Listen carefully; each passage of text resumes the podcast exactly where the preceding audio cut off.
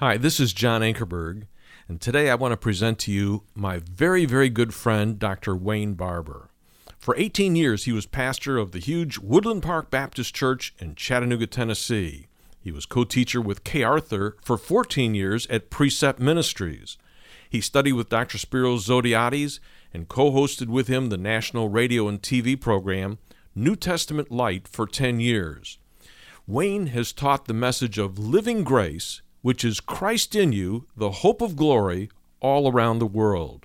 He is president, founder, and principal speaker of Living Grace Ministries.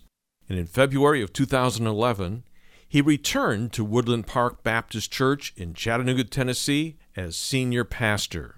Wayne's authored several books. The most recent one is entitled Living Grace Letting Jesus Be Jesus in You. And he has also co authored The Following God series of studies published by AMG. I hope that you'll enjoy listening to Dr. Wayne Barber.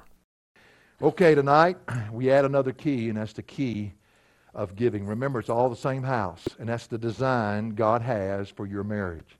So, and really, if you think about it, all of these work together. They just bleed into each other. It's not, it's not like you do eight different things. It's like you just surrender and all these things take place. But we're, we're pulling back and we're looking at them and seeing what they say. Now, uh, let me draw one more time for you.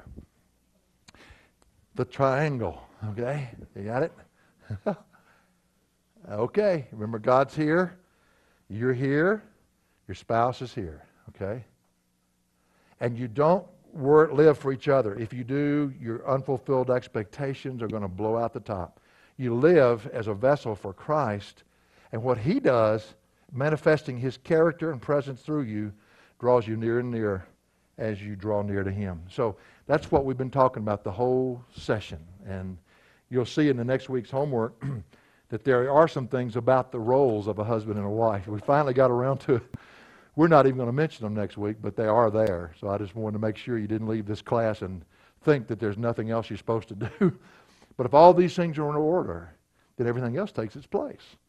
That's we're laying the foundation, basically, what we're doing, the pillars that hold everything up. So I'm going to talk tonight. In your in your in your homework, you did 2 Corinthians 8 and 9. There's no way I can cover all of that, and I'm going to try to. What I'm going to do is go to 2 Corinthians 8 and only focus on the first five verses. And I want to talk about the miracle of grace giving. Now, before we even get into this, you have got to understand what I mean by giving.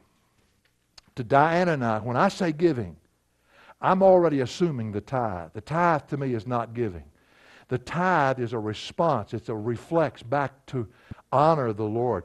See, people say that it's, it's legalistic to tithe. That's the age old argument. It's been around for 100 years. And they say, no, it's, it's under law. We're not under law, we're under grace. Wait a minute. Abraham paid tithes to Melchizedek, who I think was a theophany. It was, a, it was Christ in the Old Testament. Uh, we'll argue about that till we see him, and we'll say, Oh, I didn't know that. But he gave him tithes 400 plus years before there was a law and before there was even an Israel. So don't use that argument with me. It won't hold water. It goes back to the one. Remember, he, he met him in that valley and he paid tithes to him and honored by him. And just a couple chapters later, here's God cutting covenant with him unilaterally which is the grace covenant reinstituted to Israel when they were under the law, and then Christ being the answer to both of them, which is the seed that was promised to come. So, I look at giving way far beyond tithing. The first six tithes that God ever put under the law were taxes. Did y'all know that? You say taxation's got to be evil. Well, I talked to God about this because He said you don't have any option here. You're going to let the priest minister to you? Take care of them. You like this tabernacle? You like this temple? Take care of it. And so this is what, for instance, we live in Albuquerque, okay? We pay taxes and nobody likes to pay them. I'm personally grateful that we can. You know why? Because if I have a problem in my house, I can call a policeman. Who pays for that? Those taxes. If I have a fire, I can call a fireman. Also, I get to ride down here on paved roads. Well, what do you know about that? You haven't been to Uganda, have you? Ten hours by bus on a washboard dirt road. At Sally and, and Frank have been. It, it's it's not a fun time, But thank the Lord, we, we, we can pay taxes. Taxes, so really, it's not a matter of legalism when it comes to the tithe. It's a matter, the picture's right there. I walked, like I said, I walked up to this church tonight and I'm thinking, this is a large church. Because I always come in the corner and never think about it. It's a big, we, it takes care of what goes on here. That's, that's just basic. The giving is where the joy is. That's over and above that. And so I want you to know when I say giving, miraculous grace giving, it's over and above that. And there's a lot of folks that, uh, that probably aren't giving right now that may hear this. Maybe you're in here. This is not in any way to condemn anybody. Uh, listen, if you're going to start somewhere, start with the tithe. Try it. But, and don't worry about the giving part. He'll lead you to that. If you want to start somewhere, that's a great place to start. And Diana, Diana and I have a, lot, a great testimony about how God led us that way. Because it took me for years to understand this. But that's what 2 Corinthians 8, 1 through 5 helps us to see. And I want us to look at it. Okay, the Apostle Paul said in, in chapter 6 of 2 Corinthians, he says, We urge you not to receive the grace of God in vain. Says the same thing in Galatians 2:21. He's talking about those who get so excited about Jesus coming into their lives, they forget all about letting Jesus live through their lives. you have a lot of people that love revival and they think of revival as people getting saved. And by the way, that's not what revival is. Revival is a, you can't revive something that's dead. it's people that know Christ and they begin to live like they know Him, and then the result of revival is people getting saved. That's the way it works. But a lot of people still are so excited about Him coming into their life, they've never gone past that. About how do you allow Him to live through your life? They haven't learned the lessons of dying. does, this make, does this sound familiar? growing in God's Word, trusting, releasing the Christ that's in you, and experiencing His love.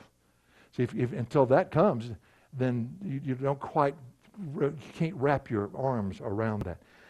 So let's rehearse what Christ has done, just to make sure that everybody understands that this is the whole basis of why we put the triangle there. You can't, God never said you could, He can, and He always said He would. The reason Christ came to live in us is because He's the only one that can live the Christian life. There's a lot of people who still think they're doing it, but hang with them for a while and be a fly on the wall, and you'll see how far short they fall. No one has ever lived the Christian life but Christ. Christ comes to live in us so he can live that life through us. What he demands from us, he lives within us to enable. For a believer to think that he can live the Christian life in his own strength and ability, then he has received the grace of God in vain. Now, Galatians 2.20, Paul said, it's not me, but it's what? Christ. Christ does what? Lives in me. And the life I now live, I live by faith in the one who loved me and gave himself for me. Verse 21, I do not frustrate the enabling, transforming, that's what grace is. It doesn't say name. The grace of God. For, he says, if righteousness comes by the law, if this is the way you do it, and you got a list and you can, you can earn your way up, then Christ died in vain. Why does he need to come to live in us anyway? If we can do it ourselves. So we got to understand what he's talking about here. Remember, 2 Corinthians is different from 1 Corinthians because in 2 Corinthians it's been sort of a revival. Titus took that third letter wherever it went. Some people think that is 1 Corinthians, but I believe there was a third letter we don't have. And they, they responded. And now he's able, starting back in chapter 2, and then 3 and 4 and 5, he brings them back now. Okay, now let's talk about the Christian life. Let's talk about what grace is. Let's talk about Christ living in you. Remember, he made the statement that the glory never comes to us, but it always goes back to him. So Christ is the grace of God. If you want to know what the grace of God is, he's the embodiment of the grace of God. He is the divine enabler of all that he demands in our life. When we live allowing Christ to be our life it's going to show up in our relationships. And that's what we've been trying to say. That's when the marriage suddenly takes on a different dimension. You see each other differently. The love that's required of all of us, we, we desperately need for it, is now produced by the Spirit that lives within us, the very thing we've been looking for. He begins to make happen in our marriage. So in chapter 8, Paul is going to show us that one of the results of the grace of God, there's so many results. No fear of death in chapter 5 of 2 Corinthians, the joy of the journey in chapter 2, in chapter 4, when you're in the midst of worse situations, there's a treasure within you. But there's another result of God's grace, Christ in you, living through you. And He wants them to see that that's giving. Giving is where, if you don't start with giving, this is where you're going to end up, when all these things begin to be seen in your life. Now, the church of Corinth had obviously done nothing about a request. Paul had made it in 1 Corinthians, I think in 16. He said, there's, an, uh, there's a bunch of poor folks over here in Judea, and there's been a famine, and we're going to take up an offering. And we're going to all the churches. Well, the church of Corinth knew about this, but hadn't done one single thing about it. So he just conveniently brings it up again. now that Christ is doing a work in their hearts, maybe now they can receive what he's trying to say. But in so doing, what we're going to see is that giving is a result of, of, of, of when it's a result of grace, but it's when selfless living begins to take place. It's the result of that. It'll land right there. It's the landing field. It's going to land right there. You don't have to ever coerce anybody to give who's living up under the Lordship of Christ and allowing Christ to be who He is in their life. And I know what you're thinking. How does this affect my marriage? You've got to stay with me all the way to the last point. And I set you up for that. you're going to see by the time we finish. Giving is not an investment program, as some people say. Boy, if you'll give this, God will give this back to you. The guy on television, it makes me want to throw a wrench through it. And he says, sow a seed. You give a thousand, uh, give a hundred dollars, and God will give you a thousand dollars. No, you're just going to be broke. It's what's going to happen. Because this is not what we're talking about. If you ever hear giving and think that's what we're talking about, boy, have you ever missed it? And it's not a guilt trip. If you have to be guilted into giving, then what you give is no, not worth anything anyway. So it's not about that. So get that out of your mind. Just sort of clear the cobwebs of what you think when somebody mentions giving. And let's just see what Paul says that it is. It's when self has got to be dethroned before this kind of giving can ever take place in your life. It will not take place any other time. That's why one of the reasons I don't hammer people when we're down in our budget or whatever, because you, you can't do that. That, that's, that's not the kind of giving we're talking about. It's got to be the Spirit of God leading you and all that self desires to this place. In fact, there's no way a person can say he's allowing Christ to live through him and be stingy and greedy and self centered at the same time. Can't do it. It's, a, it's an oxymoron. It will not fly. Living grace is giving grace. And so, for Paul to bring up giving to the Corinthians, the richest church in the New Testament, might help us to understand some things about us tonight. It really fits the Christian life. You, again, you're saying, what about marriage? we'll get there. First of all, three things. And I do only do three things because it's the easiest to remember. First of all, giving is an act. Grace giving is an act of God's grace working in our lives. We've already said that. Now let me show it to you. In verse 1 and 2, 2 Corinthians 8. Now, brethren, we wish to make known to you the grace of God, watch, which has been given in the churches of Macedonia. Now, what is this illustration of the grace of God that's been given to the churches of Macedonia? That in a great ordeal of affliction, their abundance of joy and their deep poverty overflowed in the wealth of their liberality. Now, what he's doing here is so unique. He contrasts a, a stingy, greedy Corinthian church, by the way, which was divided, by the way, which adulterous affairs were going on everywhere in the church, which, by the way, all these things that you talk about of the problems of marriage were evident in Corinth. Okay?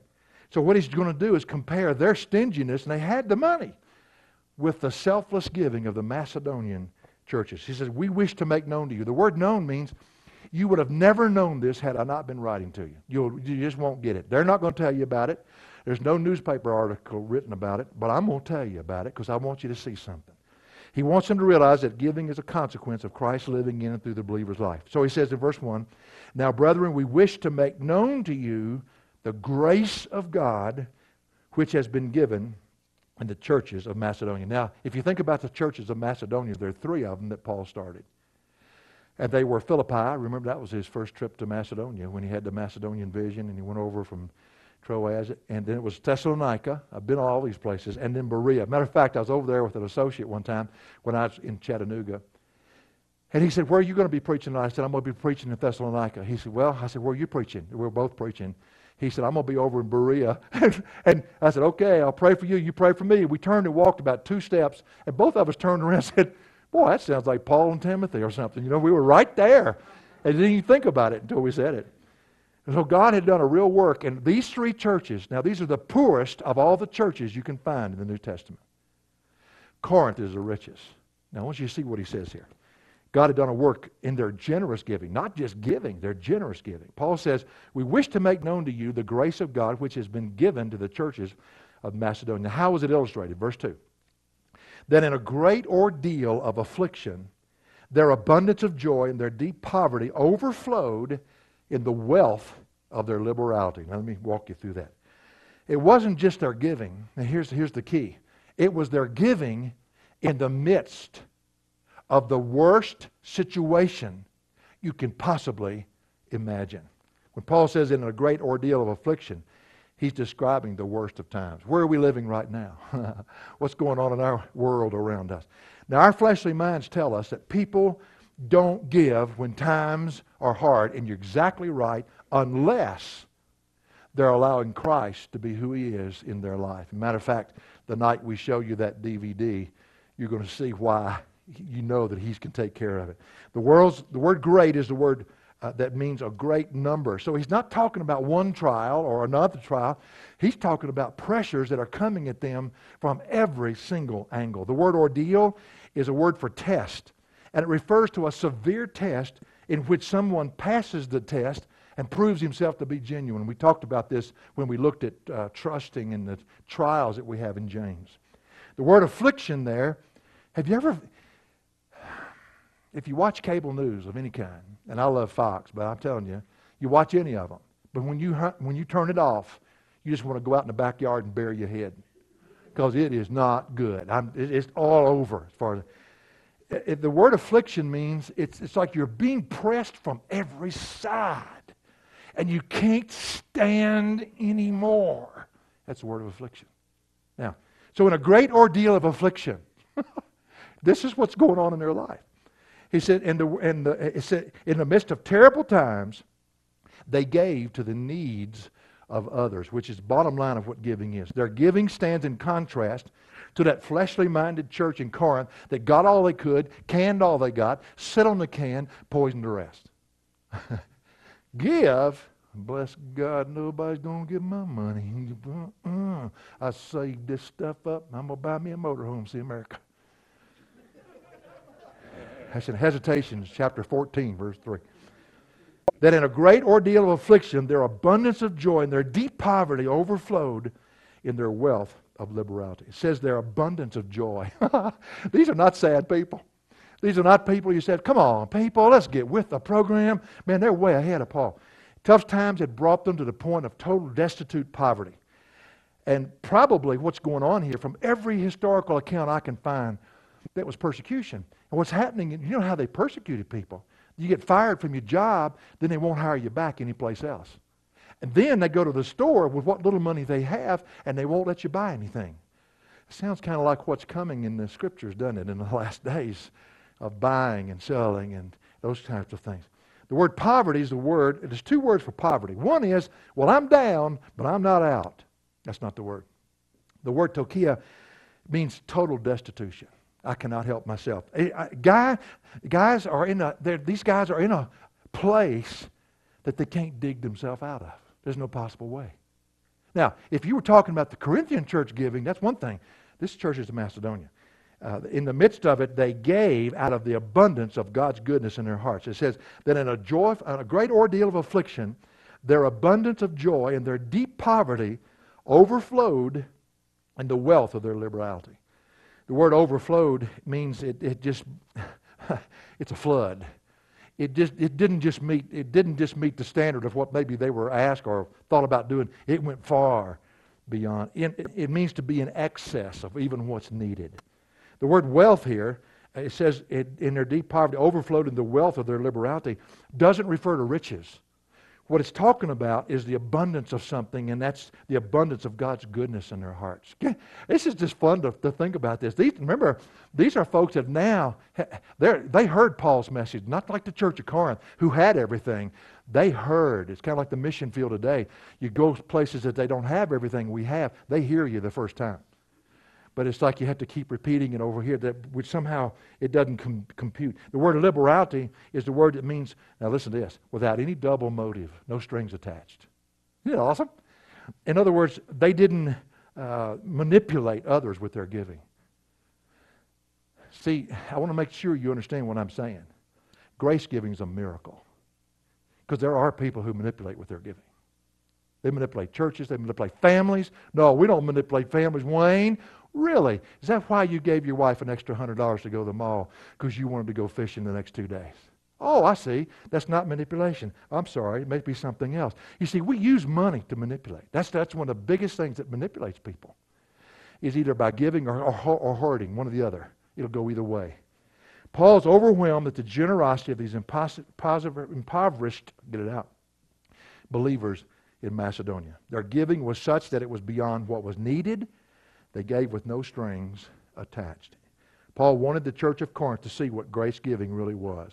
It was really a part of their stewardship of their life. They understood it. Somehow, grace giving is a product of God's grace working in the hearts of his people. We were over in uh, somewhere, Vienna, Austria, Switzerland, somewhere, and we were doing one of the conferences that we were doing. An International Congress on Revival went everywhere. Remember one night we were in Vienna, they have six foot door uh, steel frames instead of six, seven.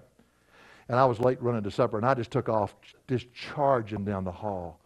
And that thing caught me about right there, and it knocked me, almost completely knocked me out. I blanked out just for a second it really wiped me out. And so that was Vienna. So I don't know where we were, but that revival team went to Vienna, to Eastern Europe. It went to Australia, like I said. So I don't know where it was. But wherever we were, the Kosovo was going on, the war in Kosovo. Well, remember, when these wars strike these countries, there's some believers in those countries. And so the believers that were there, we had them from, we had five booths of translators uh, Hungarian, German, Russian, Romanian.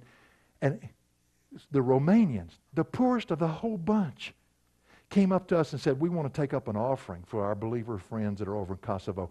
Because we have family over there, we have friends over there, and there's a church that is alive and well over there. Can we do that? Well, we got up in front of them. We have all these Americans. By the way, do you know how every, every one of us there were rich, including me? You know why? If you have change in your pocket and you have a roof over your head and you had a supper meal tonight, you're a part of the 6% of the richest people in the world. Didn't know if you knew that or not. Well, our people were thinking about, well, I don't know, I got 50 bucks. Maybe I can give because I got 700. I got to buy some souvenirs before I go. well, anyway, the Romanians, little Romanians, we watched them. They would reach in their pockets and pull out everything they had to where you could see the pocket hanging out. And they gave everything they had in that offering. And I will never forget it. That's exactly the way these Macedonians were.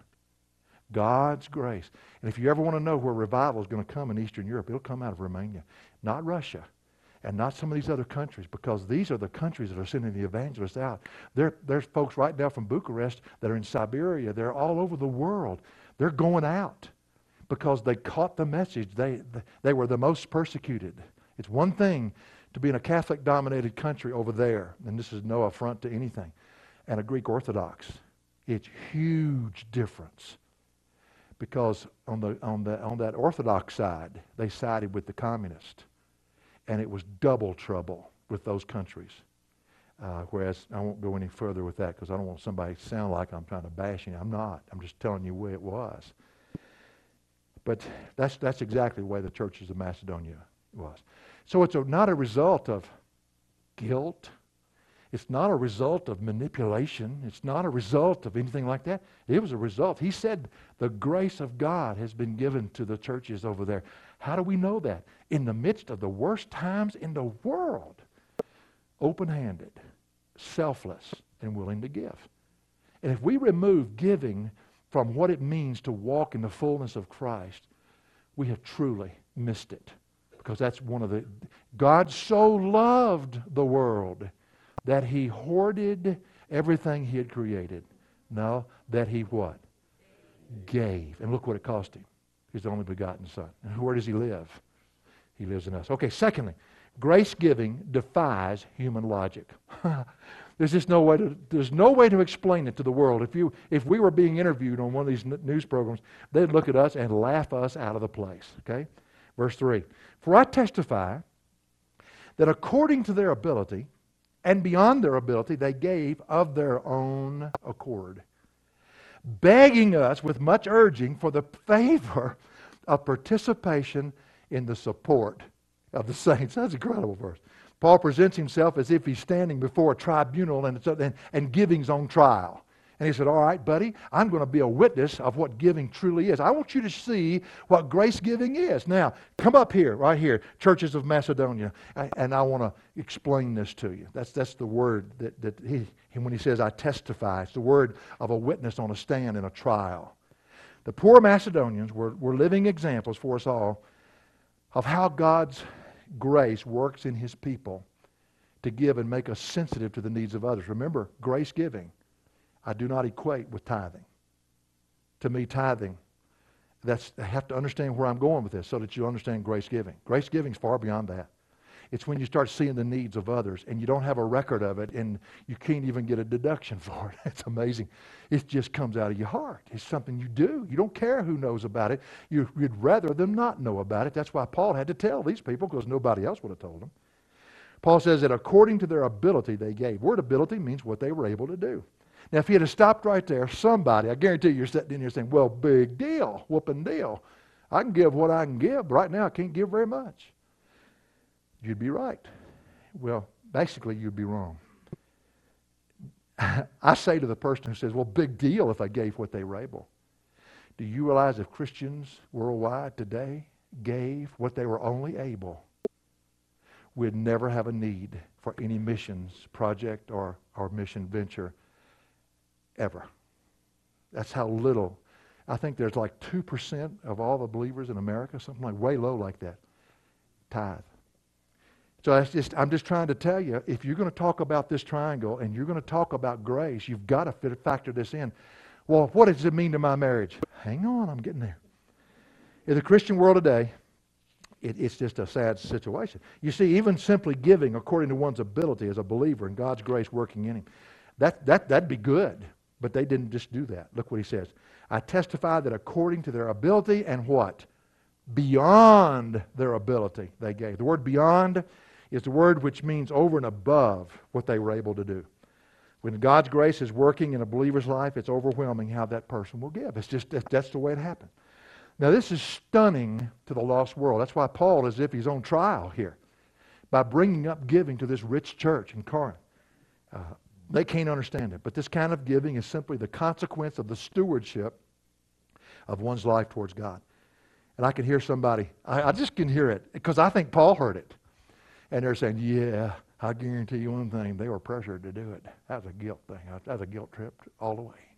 They gave that money because they scared not to give. Well, I think Paul uh, expected that. For I testify that according to their ability, beyond their ability, they gave. Now look what he says. I didn't write this. Of their what? Own accord. They gave of their own accord. Paul means that no one, including Paul, coerced them to do what they did. Well, I, would that be something else? And they even begged to give more. I'm thinking, whoa, for the day. We'll ever see that. In fact, Paul shows how Christ was behind all of this. He said, look in verse 4, begging us with much urging for the favor of participation. In what? In the support of the saints. And uh, we live in the 21st century. Someone said a long time ago, we live such subnormal lives. We see something that's normal and we think it's abnormal because we've measured ourselves by what everybody's doing. So many believers do not live yielded to Christ. They have fallen into the trap. Now here we go. We're going to begin. We're beginning to move our way toward the marriage here. It's the greed trap.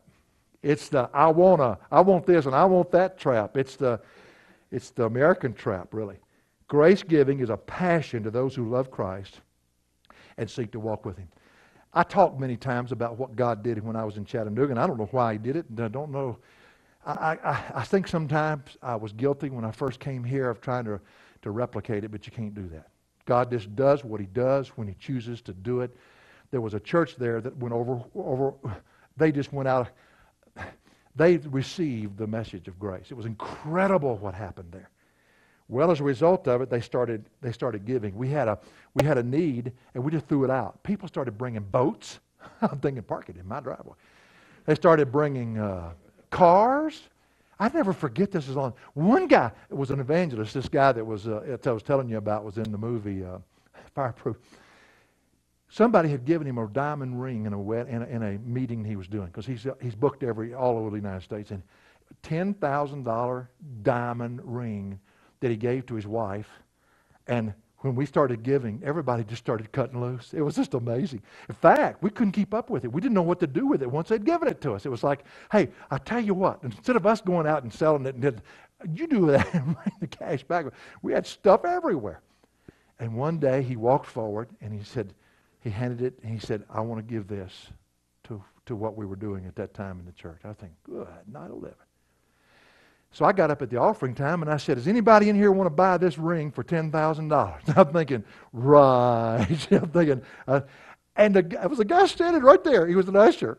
He said, I'll buy it. You ought to hear his accent. He's, he's, in, he's, in, he's outside of Atlanta, Georgia right now. I'll buy it. He had that high pitched southern, southern accent. I'll buy it. and I looked right over him. I said, Forget this. He, at the time, he was selling his business and wasn't even working. And I'm thinking, right. I said, anybody want to buy it? I'll buy it. And I said, anybody want to buy it? I'll buy it. I'm thinking, well, Raymond, Raymond I, all right. And he bought that, and it was like, it was that, it was that, let me give some more. Let me, let me do some, some more. It was like, I've never seen anything like this in my entire life. I've never seen people give and literally, like he says here, beg to give more. I've never seen that before or since. It's amazing quality of what God does in people's hearts. You say, Wayne, this has nothing to do with my marriage. Really. Finally, giving is God's grace working in our lives. Grace giving, which I believe is far beyond tithing, it meeting the needs of, uh, it, it, it defies human logic. And finally, grace giving is not possible until one is fully surrendered to Christ. Verse 5, look what he says. He said, And this not as we expected. You know, sometimes people can just wipe a pastor out. I mean, this is the Apostle Paul, and he was saying, Whoa, I didn't expect this. He, he knew the limited resources these people had. He's telling this to the Corinthians now, as if he's on trial, trying to help them understand what's going on. This is not what we expected, Paul said. He realized that this kind of gracious, generous giving was the result of surrendered believers living under the Lordship of Christ. Paul knew that a believer does not begin with giving his money. He doesn't start there. He begins by giving himself fully to Christ. Watch what he says.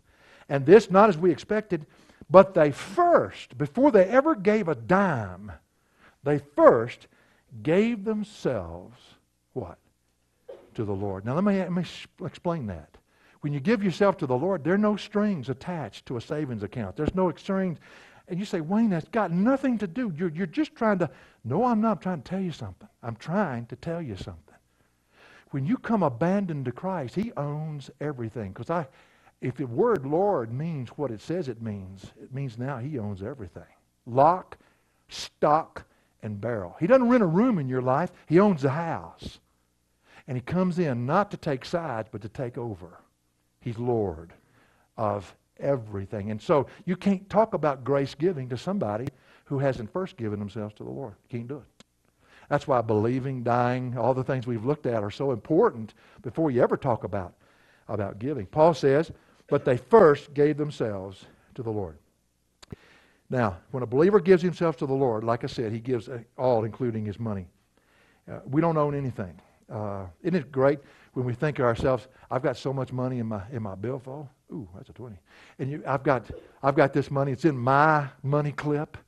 It's in my pocket. And God says, Excuse me? Your what? You don't own a thing. That's not your billfold. That's not your money. That's mine. Remember? You sold out to me. You committed yourself to me and received all of me into you. So, it's his money from start. Okay, the word Lord here is used to illustrate his sovereign rule over all we have and all that we are. Now, giving is never an emotional reaction. So make sure to a need. That's not what giving is. Uh, it's not a gamble that you'll get something back. That's not what giving is. It's the heart of God in you that sees a need in a brother that responds without any strings attached. Now, however that works itself out, you'll have to fill in the blanks.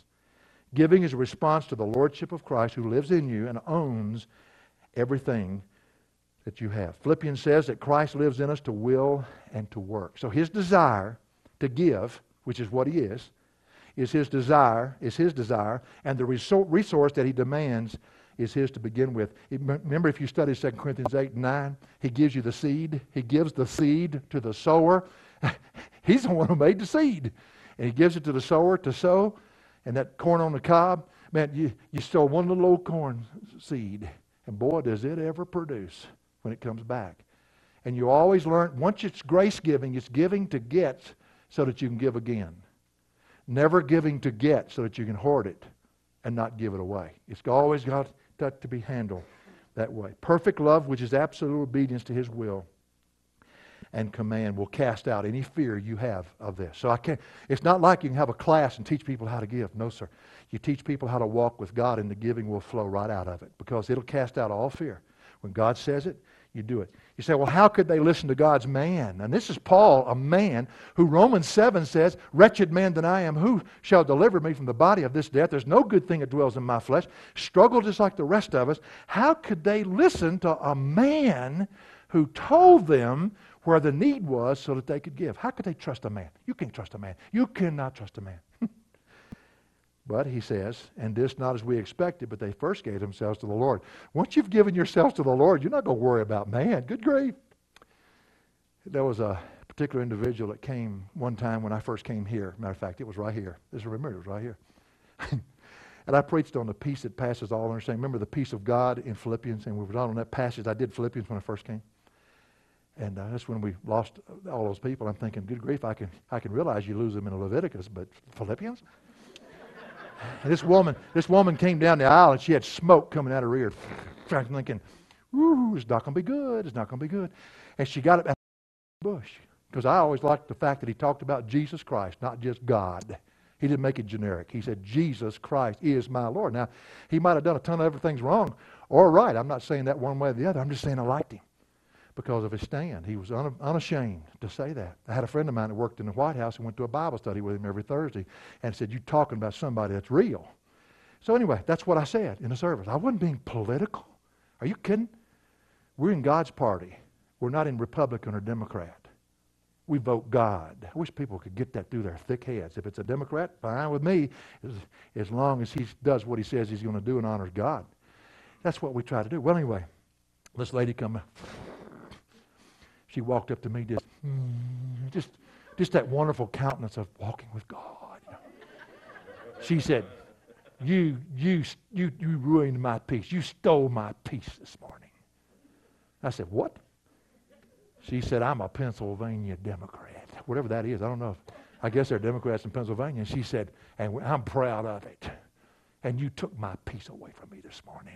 You talk about peace something snapped in me. I'm sorry. I'm sorry. There's a part of me, there's a part of me you don't know. And it's just like you can push me and push me and push me, but you get me to a certain place and something happens. Not often, but it does. And I looked at her and I said, wait just a minute. And I started walking towards her. She started backing up. And I'm thinking, I got her. And I said, I said, Oh, I want to ask you a question. I said, if you told me I took your peace away from you this morning, come on and be truthful with everybody. Just tell us you didn't have any peace when you walked in here, did you? And she said, oh, bah, bah. I said, come on, tell me. If I can take your peace away from you, you didn't have much to start with. Because nobody can t- take that away from you that God says is rightfully your, yours in Him. You can choose not to walk in it, but nobody can take it from you. And I backed her all the way back to that big old aisle between the last two sections. And Finally, God said, That's probably enough one. Once you're given to the Lord, there's no fear. There's no fear. If your leadership stands up in front of you, some of you go to different churches. When your leadership stands up in front of you and say they've prayed about something, you can trust not them, but you can trust the Christ in them.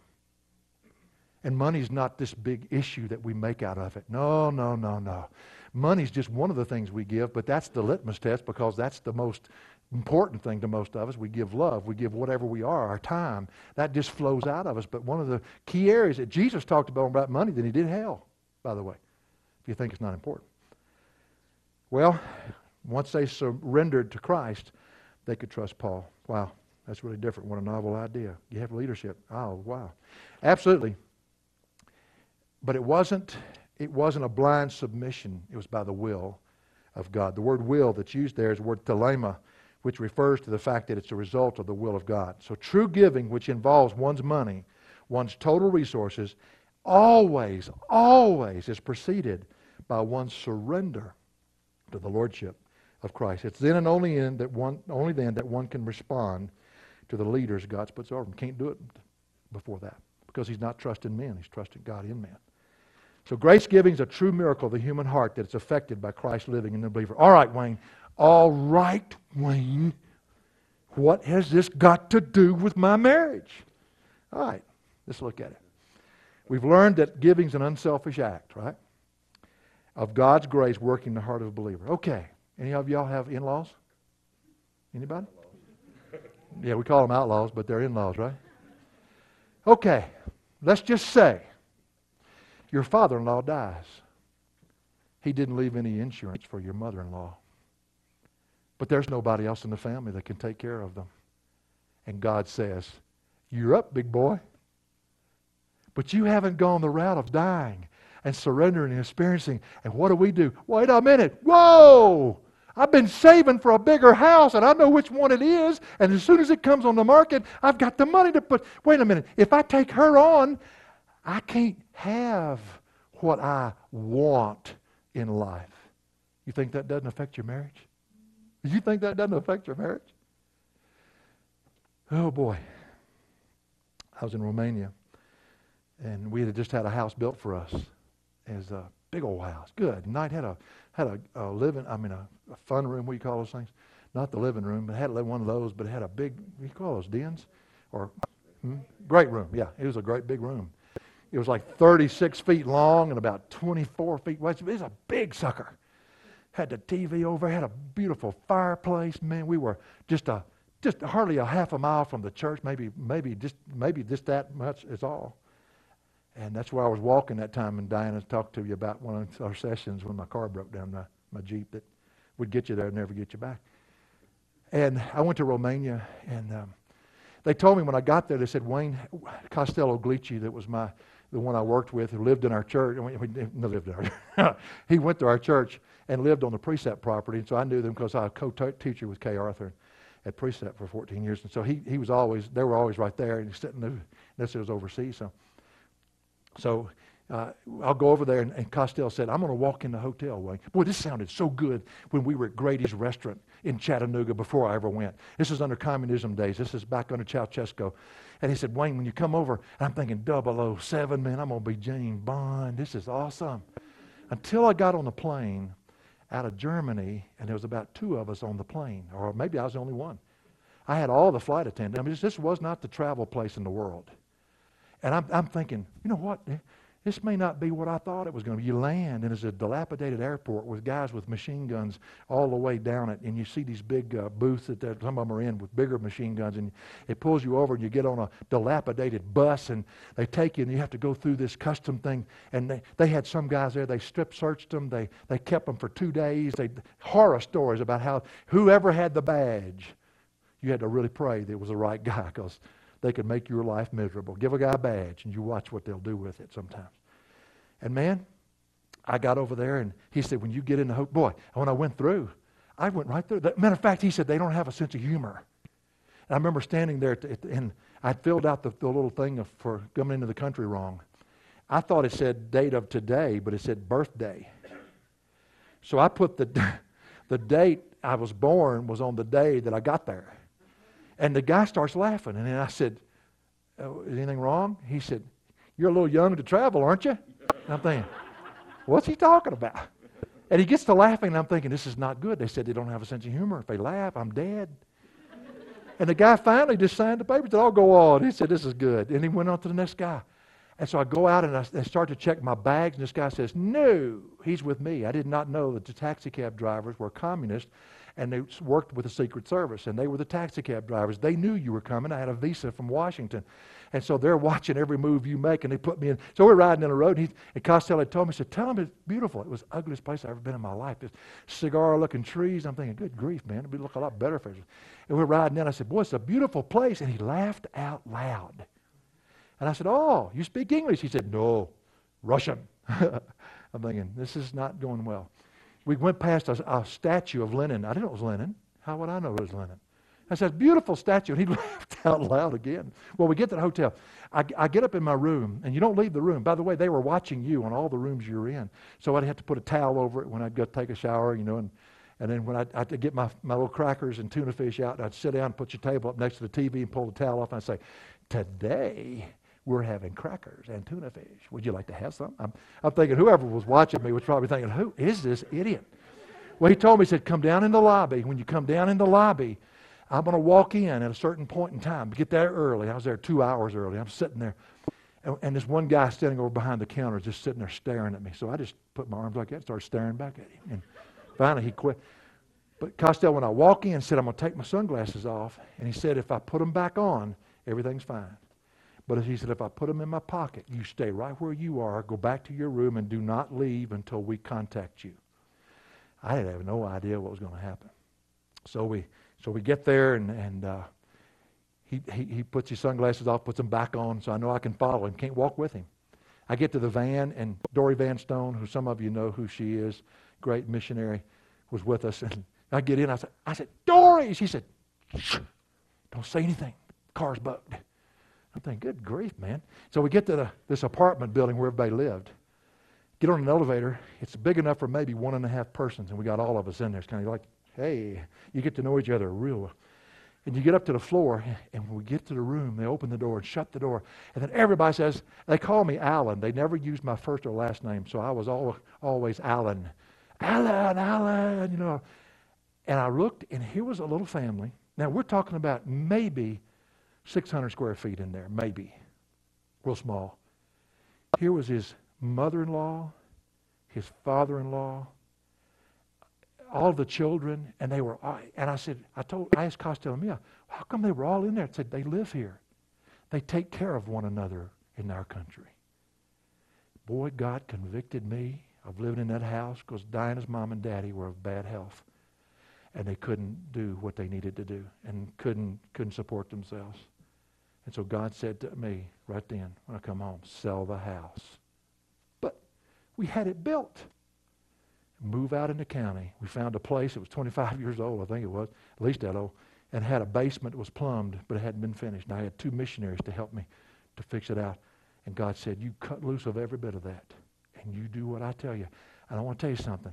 If you're not surrendered to God and giving, which is unselfish, is not a part of your life, it is definitely messing with your marriage. You can write that down. A giving person is a free person.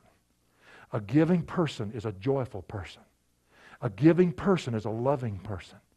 It's exactly what your wife needs or your husband needs. But it's, it, you can't start there. You've got to start back with key number one believing and dying and growing. And, that's where you're going to start landing because all of a sudden none of this stuff means anything to you anymore. You just want to be sensitive to what God wants on your heart. And that's just one illustration. You can take that in any area you want to take it into. It'll definitely, definitely affect your marriage. If there's greed or selfishness there whatsoever, giving is the opposite side of that. That's why it's so important to put in a course like this, to learn what God has in store for you in that way. Well, we've learned that what motivated their heart was the Lord. They first gave themselves to the Lord. We've learned that we don't own anything, but God owns it all. We've learned that accompanying our giving will be His joy, even in the midst of poverty. We've learned that before we ever start thinking about taking out our, giving our money, we need to give ourselves to the Lord. We've learned that it's God's will that we trust those that He has put over us. And we've learned uh, that that definitely affects the triangle as we walk that way towards the Lord. He begins to draw us together. And that giving of money becomes a giving of love and giving of time and giving whatever is needed. You see, it's not just money. Money's just the litmus test. So, all that we've taught on believing, dying, growing, trusting, releasing, experiencing leads to giving. So, I'm going to say this to you and just encourage you. That's all. If you don't give, and at time nobody keeps records, I don't know who gives and who doesn't give, but if you don't give, then uh, ask the Lord t- to help you to learn to tithe. I don't want to tell you how God did this with us. we we'd never tithe before in our life. Do you tithe on the net? Do you tithe on the gross? I mean, do you tithe on what you finally get after you pay your bills? I mean, what's the deal here? Well, we finally decided you just tithe on the gross, the whole thing. Just just get do that, take care of that first. Well, so we I had a bill of $188.55 that we had to pay every month. I've forgotten what it was on. $188, I remember the exact amount. And here it was like on Thursday, and I was thinking, but I got to put my tithe in. Now I can't put my tithe in because I don't have $188.55. And this was a real journey for us. I mean, this was a real struggle. So we finally decided we're going to put our tithe in before we question it anymore. We're going to trust God in this thing. So we did. We just started with the tithe. I'm telling you, it's a great place to start because to me, that's bottom level. Well, we gave it. that weekend, I had a wedding and a retreat to do. Now, that's amazing. The retreat was with 15 people, like seven couples and one guy that was leading that group. And then the wedding, what do you get for a wedding? You know, hi, Wayne, why, why are you late? You know, here's 30 cents. I mean, you don't get anything for a wedding. So I didn't have any means of getting that $188.55 as far as I could understand. So I went to the wedding. It was about like that. Thanks a lot, Wayne. Appreciate you coming. And I, I did the retreat. And when I finished the retreat, they gave, they took up an offering.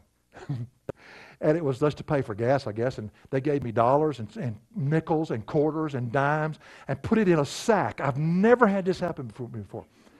And I took that sack and I said, God bless you. Thank you so much. I mean, this may the Lord be with you.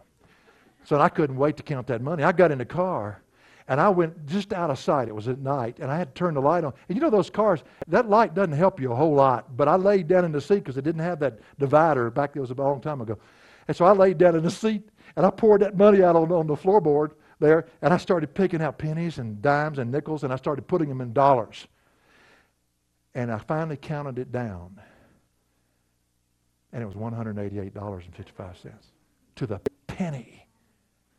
And it was like God said, Excuse me, you have any more questions here, Wayne?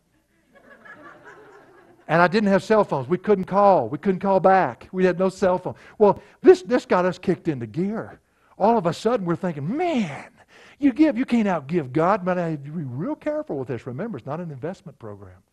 And every believer that I know of starts off that way. And it seems like God does those kinds of things to encourage you, but look out. It can't become that. Because if you, if you do, one of these days you'll give it and there's nothing going to come back. But you will start noticing a richer relationship with your spouse. So which would you rather have? Anyway, I remember my mother gave me $50. In fact, Diana shared that last time, but she didn't tell you the rest of the story. Guy came by and it was a campus crusade and said, Can you help me? And I said, No, I, I don't have anything to give. Wait a minute. My mama sent me $50 for my birthday, and this was like a month later. Every time I'd pull it out to use it, God said, Don't you dare. It's not yours. And I said, I got a $50 bill. And that was amazing to have one of those. And I gave it to, to this guy.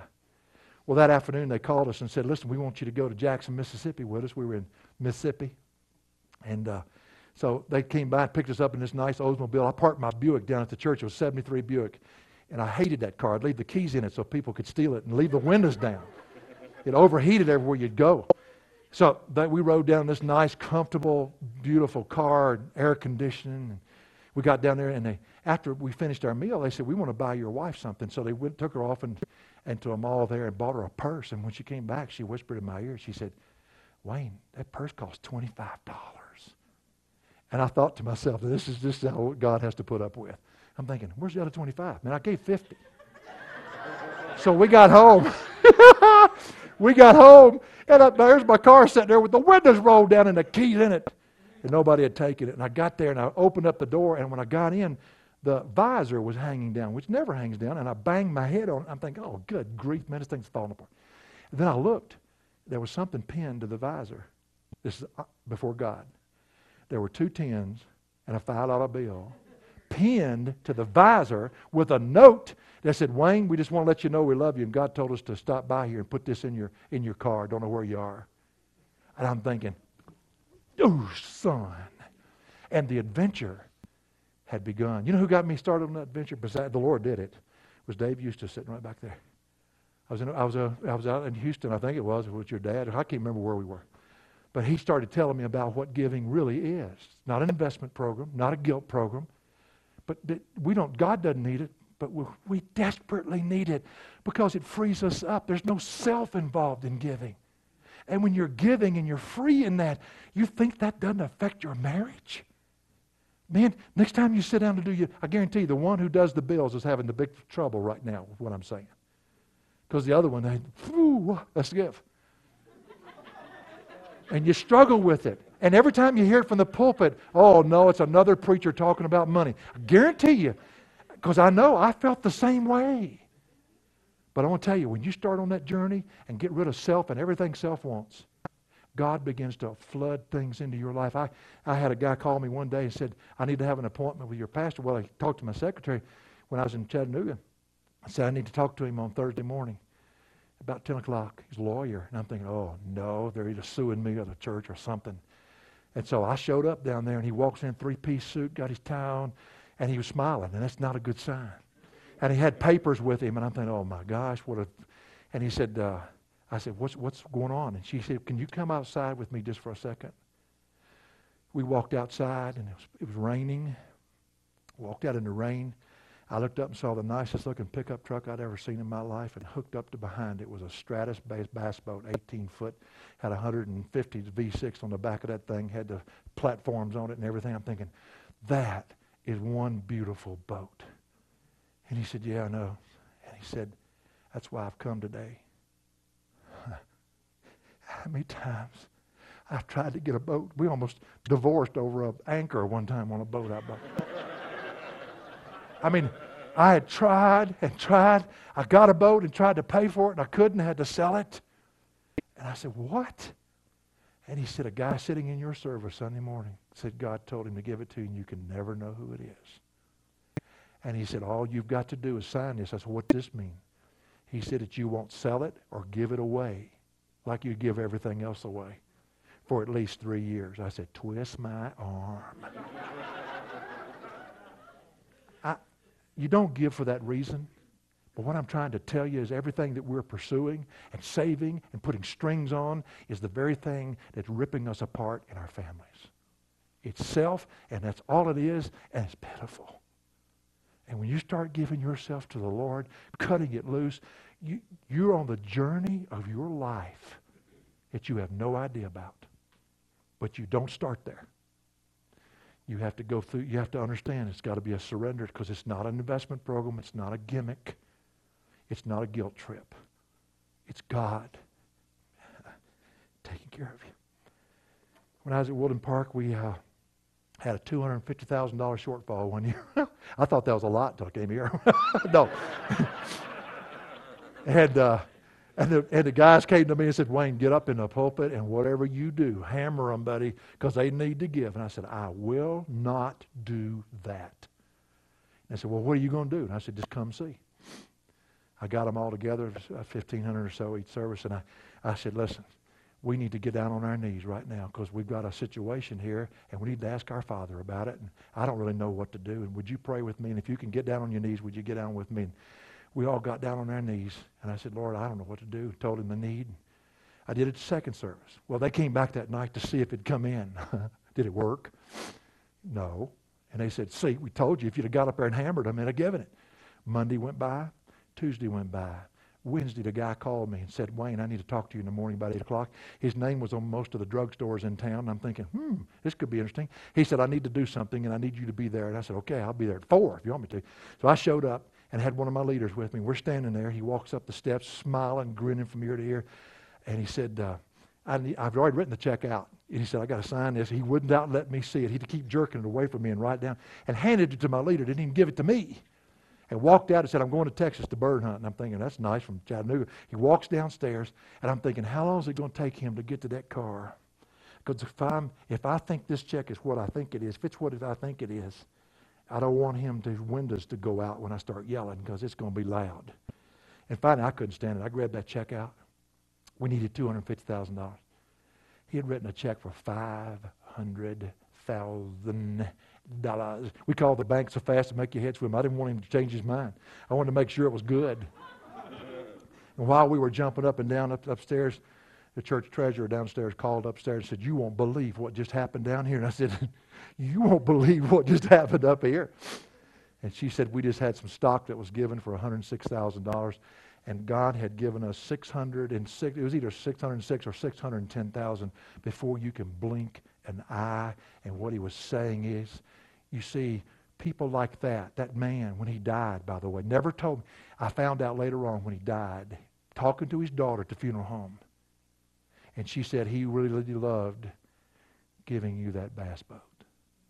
I had never known who it was. And I thought, that's the miracle of grace giving. You can't teach that. You can't guilt it. You can't make it happen. It happens when people cut the strings and say, Jesus be Jesus in me, no longer me but thee. Resurrection power, fill me this hour. Jesus be Jesus in me.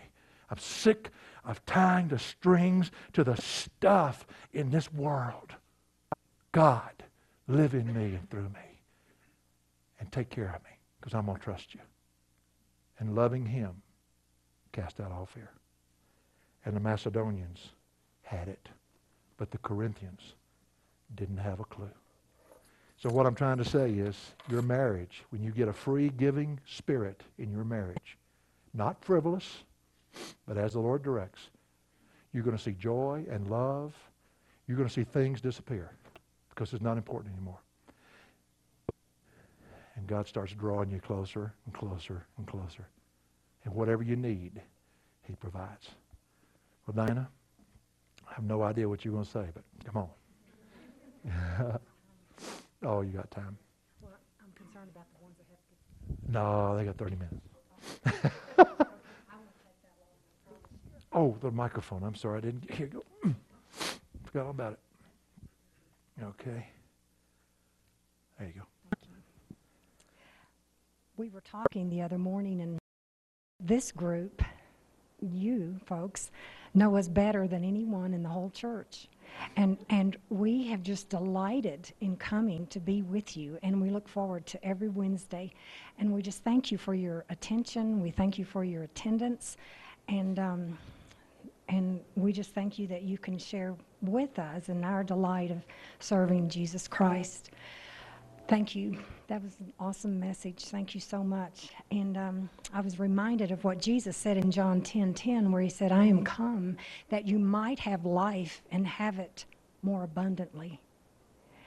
And we have some young couples in here, and I know for ourselves, we, the financial aspect of our life has always been um, it's been tough at times. And um, I just want to share with you that I'm so grateful in my heart that you take such good care of us here. And we're so blessed. And last year, we, I'm going to share what we did last year, okay? You know what I'm talking about? You got the floor. I got it. Go ahead. You just do whatever. All right. Okay. Okay. I have to go home with him later, but um, I thought I better give him heads up. We're not, we are not uh, gifted in how to do money or invest. You know, you, you hear on TV, some of you may be like that in here, but you don't have to raise your hand and, and uh, share your ignorance with everybody else. But um, we, we don't understand stocks and bonds, and we don't understand investing and, and all of that, and we're just not we're not gifted like that. And our son, Stephen, is an amazing young man. He, he can figure out taxes and amortization on, on your mortgage and all of this. And he's always calling and saying, Oh, mom, you and dad need to do this and this and, and it's and it's like oh my goodness. And I, I and stephanie our daughter says mom he can do the the numbers in his head. He can add up big numbers in his head. And it's amazing to us because we're not gifted in that area. Well, last year, before tax time came, prior to that, um, my sister's husband, precious young man, um, they've adopted six children. Um, they lost, her husband lost his job and got a job, and then he lost it again because he was in the mortgage business. And um, my brother uh, was a college basketball coach, and he lost his job because the school was suffering uh, economically. And they thought if they get rid of him, they could hire a younger man and pay him less, and then they could survive in the sports area. So um, we had we had great needs, and we knew there were needs in our family, and we didn't have the money um, to to um, just write a check and send to them, but we did have um, a, a, certain small amount in a retirement fund. So we prayed, and we knew that, you know, you, if you listen to Suze Orman on Saturday night, she says that's the worst thing you can do is ever draw money from your retirement. But I thought, well, you know, they you you have to pay the taxes on it when you pull it out. But what we didn't know is then you pay taxes because it's added to your income. So it raised the tax bracket. So we, um, last uh, April, the, was it on the 14th or the 15th? I think it was the 15th. Our tax guy that lives in Reno, because he, he's a good friend of ours, and, and he always does our taxes for us. He he told Wayne, he said, I he emailed him and said, I, I called you, but I'm glad I didn't get you. but I'm emailing you to let you know that you owe such and such an amount uh, because of the withdrawal from the retirement fund. Well, that just oh, um, I my heart fell in my stomach, and yours probably did too. And we didn't know what we were going to do, so we put it on a credit card. That's the only way we could pay the taxes on the date that, that instead of paying a penalty for not paying them on time. And um, this past year has been a very, very tight year, and we won't be out of it as far as my calculations go until about next March, about a year from now. And um, and that that really threw me because I really didn't understand why that had to happen, but it was our own ignorance because we just didn't understand how, when you pull money out from retirement, what that can do. But God has been so faithful to us this year. He's been so faithful to us. And we, we've had so much wonderful time at home. We've hardly done anything this year because when you know you have to pay a certain debt, you got to pay it. And, and we've had meals at home, and I've learned to cook again. and, uh, and, and, and, and Wayne has had a wonderful time. And, um, you know, it's, it's because God has blessed our marriage because we sought to be obedient to him in the things of dying to ourselves and, and just allowing him to be Lord of our lives, um, he's blessed us so richly in relationship. And, um, and I'm so grateful. And we walk around our house all the time, or when we go to bed, or at breakfast, or whatever, and we just say, We're so blessed. And we just say, Lord, thank you that you've blessed us so much. And we are rich in Jesus Christ. So I wanted to share that side with you because you may think, well, you know, the Barbers have gone through that and they're old people now, so they probably haven't made. But but we we understand, especially some of you young couples, and when you have little children at home and there's a an emergency at the emergency room and, and you have to take them there and, and um, they grow out of their shoes and their clothes and it's like you have a lot going on. And we do understand that. But our God is faithful. And if we continue to do as He's called us to do and asked us to do, um, we can really trust him because he is so trustworthy. Well, I just wanted to share that before I get started, and then what I have to share will go real quickly. Um, I'm going to tell you a story about uh, something that happened to me at McDonald's in Chattanooga, Tennessee. And um, I don't know how much of this I've shared with you, but I'll, I'll share this real quickly so we can go. But I had surgery when I was 35 years of age, and it was a it, it, my body didn't um, respond to it well, and I had a very hard time recovering. And, and I was in bed four months after the surgery. while our children were in junior high and high school, and Wayne had to do it all at home. And um, we had people bring food by and, and all, and, um, and it was just the Lord graciously took care of us. And uh, but Wayne, I, I don't know except for the grace of God, you wouldn't have made it through that time because I barely made it myself. But he took the kids to ball games, cheerleading practice, and school, and and he was um, preaching Sunday morning service at church and Sunday night service. Um, he taught at Precept Ministries on Tuesday night and studied with Spiros Zodhiates four days a week. And um, it would kill him now, but he was young and able at that point. So.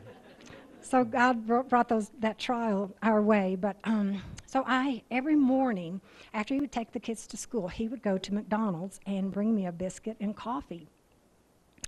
And I just loved it. I just loved it. It was like that was the greatest way he could have ministered to me and shown and expressed his love to me at that time. And I've never forgotten it. And it's still a thing with us. Um, if he's home, uh, his Friday is his study day at home, and so he'll usually get up before I do and go to McDonald's and come and, and wake me up and say, Breakfast is here. And, and it's just the most romantic thing to me he could ever do. And I just love you for that, Wayne. And um, so I have I, the first story, real quickly, is a funny story, and then I'll tell you the serious one. Um, one morning, um, when our kids were teens, they were, you know, they get in that teen year, they don't want to go with mom and dad anymore. They just would rather not be seen with you at times. And uh, Wayne was, uh, he would go out on Thursday, Friday, and Saturday and fly in on Saturday evening to preach on Sunday. And um, so I would get up on Saturday morning and I would go to McDonald's myself. And I would always take my Bible and I would read. And I had a book this one particular day. And um, this guy, my windows were rolled down. It was in the spring of the year. And this guy walked up to my window and it, it frightened me. And, and in the South, people don't really say the words like you you speak properly out here, and, and we're amazed at how you do that. But um, this guy came up and he said, Now listen real carefully, you won't know what he said. He said, um, What you reading? like, what are you reading? he said, What you reading? Like that. And I said, I, I was shaky, I know, and I said, uh, A book on how to walk with Jesus Christ. And he said, Huh? Like that. And I said, A book on how to walk with Jesus Christ. And he said, have a good day, ma'am. so I don't know what his intent was, but because I was reading a book on Jesus Christ, he was not interested anymore. So now I'm about to tell you about another story, and then we'll close this with this. Many years ago on a Friday evening, I turned on the TV, and one of my very favorite people in all the world is Billy Graham. And you could probably say amen. Um, those of you that are near my age, um, you grew up watching him preach to thousands upon thousands of people on TV, and the, and I love to watch the old crusades. Do you ever get that on TV? Um, I just love it when he was a younger man and he, he just taught so beautifully, and and I like to see what the people were wearing and in the 50s. And I watched the show the other night in 1958. And um, it was such a remarkable message that he gave. Well, on TV this particular night, about 20, maybe 22 years ago, I saw him walking uh, among throngs of people. And I could tell that it wasn't America because of the buildings that were there. And he was on his way to the building, to this church where he would be preaching that night. And this was under communist rule, and the Romanian government had invited him to come, which I was very surprised that they did that. And um, he was walking. and He had a long robe on that they'd probably given him to teach, uh, to preach in that service. And um, the people were, there were young men in trees and, and uh, standing on blocks of bricks and um, or, or heights of bricks, and they were clapping and cheering. And it was as if he knew that they were cheering him. And the humble man that he is, he took his Bible and he held it up as he walked through the streets of Romania, as if to say, Don't praise me, praise the God who sent me here to you. And um, he, began, he went inside, and the windows were open, and it was just standing room only. And you could hear him on the the system, the, the sound system outside. And um, he was giving them this message, and he taught out of Mark 10, verse 46. And I'll just read it to you real quickly. And they came, Jesus and his disciples came to Jericho, and this was right before he was going to be crucified. And as he was going out from Jericho with his disciples and a great multitude, a blind beggar named Bartimaeus, the son of Timaeus, was sitting by the road. And when he heard that it was Jesus the Nazarene, some of you are turning, that's, Luke, that's Mark 10, verse 46. And when he heard that it was Jesus the Nazarene, he began to cry out and say, Jesus, son of David, have mercy on me. And you know, those that are unlike us, even in Christian circles, sometimes they can just be, oh, be quiet. You know, look how you're dressed, look how you look, just go sit on the back row. Jesus was not like that, and neither should we be. And, um, and many were sternly telling him to be quiet, but he kept crying out all the more, Son of David, have mercy on me. And Jesus stopped and said, Call him here. And they called the blind man, saying to him, Take courage, arise, he is calling for you. And casting aside his cloak, he jumped up and came to Jesus. And answering him, Jesus said, What do you want me to do for you? And the blind man said to him, Teacher, I want to regain my sight. And Jesus said to him, Go your way, your faith has made you well. And immediately he regained his sight and began following him on the road. What uh, Billy Graham shared that night, he said, um, in some translations it says Jesus was passing by. Jesus passed by Jericho. Jesus passed by the blind man. Those of us that are believers, Jesus has passed by in our life and in our lives today, and that's why we're different. We're not the same as we used to be.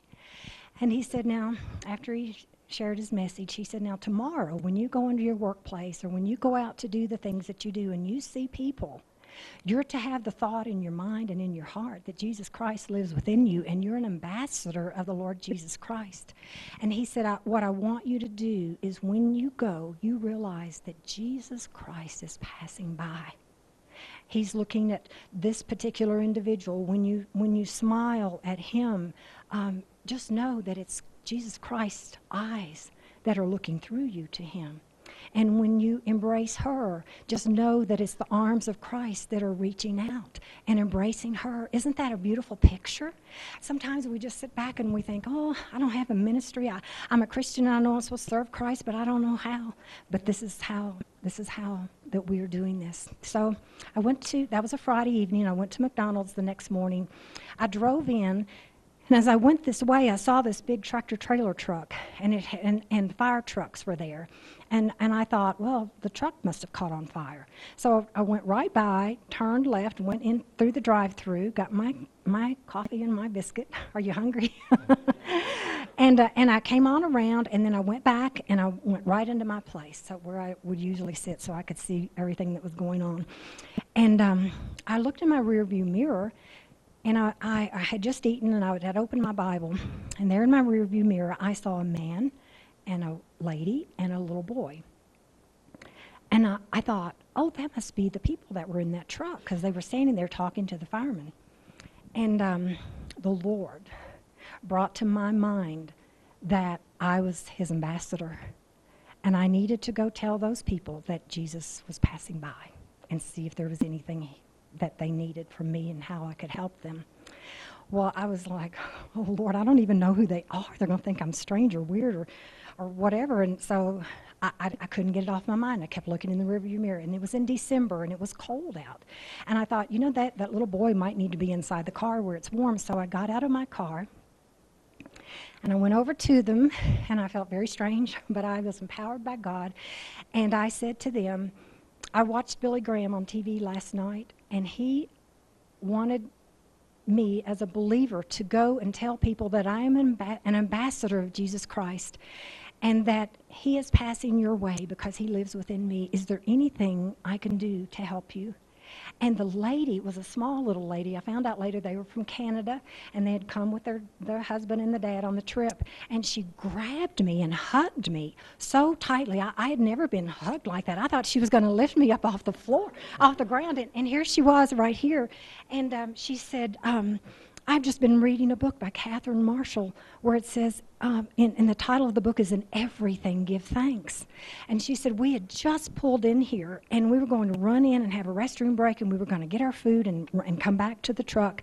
And she said, Our little boy just gone to sleep. He was four years old. And I thought, you know, we'll lock the, lock the truck. It'll be fine for him to, to be in here. And then suddenly it was like in her heart, the, the Lord spoke to her and said, You take him with you the, from the time they went in to do what I told you they needed to do and got back out, the whole front part of their truck was on fire. And she said if we had left our son in here, he would have burned up and, and he would have caught on fire and possibly died. And so I said, Well, why don't you and the, your little boy come and get in my car? And the dad was still working with the, the firemen. And um, she got in the car and she said, I cannot believe the goodness of God. And she said, My husband is not a believer. And I think God is going to use this to touch his heart because he has a hardness in his heart towards God. And so I, um, while I was in there, it was at Christmas time, and Wayne had given me some cash to go start Christmas shopping for the children. And um, I said, Well, um, I have this, and, and you may have it. And um, I got a letter from her later on, and um, she told me, she said, everything, all of our personal items burned up her toothbrush, toothpaste, the toiletries that we needed, our pajamas, and uh, the clothing that we had. And, and she said, my, my little boy, especially for his pajamas and clothes. And she said, I was able to go to the store before we headed out, and uh, I was able to purchase some things to get us back on our way. And um, she wrote a letter after she'd gotten home in Canada, and she said, My husband is still not a believer, but God really touched him that day that you came our way. And um, I just, I, I asked the guy, I said, Is there any, do you want me to take you anywhere? And he said, Well, in East Ridge, Tennessee was about 20 minutes from Chattanooga, Tennessee. Um, he said, I need to go over there because that's my company that I'm connected with in Canada. And he said, They're going to give me a new um, truck cabin to pull my load. So I took them there, and, and I, I, was really afraid. And when I had stepped out of the car to ask him if this was his truck, I, the words that came out of my mouth, I said, Is this your rig? and it was like, I thought, I've never said that word in my life, and here I am talking like a truck driver. And so I had to take him and his wife and little boy in the car with me over to this place where he was to pick up the cab uh, part of his truck. And, um, and it was like I was so nervous because here's a professional truck driver riding in my back seat and I'm trying to drive him on the freeway. But um, I just wanted to share that with you as um, part of, you know, giving. Yes, God gave me some cash on hand that I usually didn't have to be able to give because God knew I was going to meet that couple. And God knew that they needed to hear that Jesus was passing by their way. And folks, every one of you in here probably tomorrow will come in contact with someone else. And I, I just pray that you could hear the words that I heard that night that God spoke through Billy Graham. And um, that Jesus is passing by. And the things that we've shared in here, I, I know it's been a strange kind of a thing for a marriage course. And uh, maybe we should have named it a little differently. But these are the things that God has used in our lives to change us and to give us the abundant life that He has given us. Now, some of you are in here and some of you are by yourself. And it may be difficult to hear some of these things because um, your spouse may not be into these things. And, um, and that would be a hard journey and I pray for you in that. But I, I just want you to know that God, since you have heard this, then He leaves you responsible for just dying to your flesh, even if you're the female. And if your husband is not the spiritual leader of your home, you just die to your way and just say, Lord, with everything in me, I yield it all to you. Would you enable me to walk this walk with you that I might be a reflection of Jesus to my husband or to my wife? And, um, it is the best life. And I, I would encourage you, if you are struggling financially, usually in a marriage there's one that's a spender and one that's a saver. Um, do you have that? Do you do you notice that? And and that's why you have conflict. But um, if you saved everything, then nobody'd have any fun in life. And if you spent everything, then there wouldn't be anybody that you couldn't you couldn't even pay your house payments. So maybe you could sit down as a couple this weekend and just say, you know, let's look at this, let's look at what we owe, and, and look at what's going on in our marriage. And, and, um, and if you've been inspired by what Wayne shared tonight, um, then you can just say, we want to give, and we want to give as unto the Lord as when He leads. But if you're full of debt, um, you can't do that. You just can't do it. And a man told me once, and I close with this, that if you find yourself in a hole, stop digging. And if you're using your credit cards to get by, you must stop and um, it took you a long time, maybe, like we were once. It took us a long time to get in debt, and it took us a long time to get out. And um, you just kind of, you can't ever say in your Christian walk, well, here we are, we've arrived, no more problems. No more troubles. All the money we have, God, I don't know if God ever allows that because He wants us to depend upon Him and keep trusting in Him. God bless you. We love you all so much.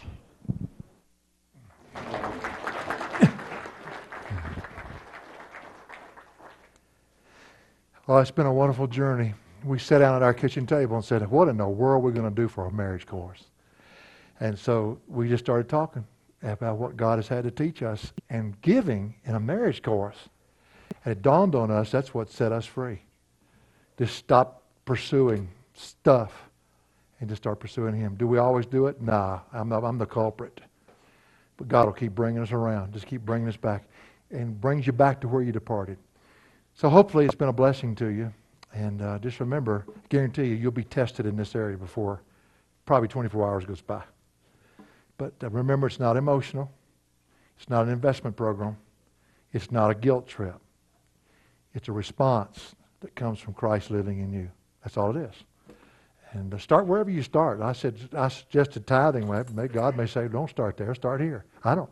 I don't know. I'm, there's two absolutes in life. One is there is a God, and two is I'm not Him. We're on this journey together. So hopefully, it's been a blessing to you. For additional resources, log on to jashow.org. That's jashow.org.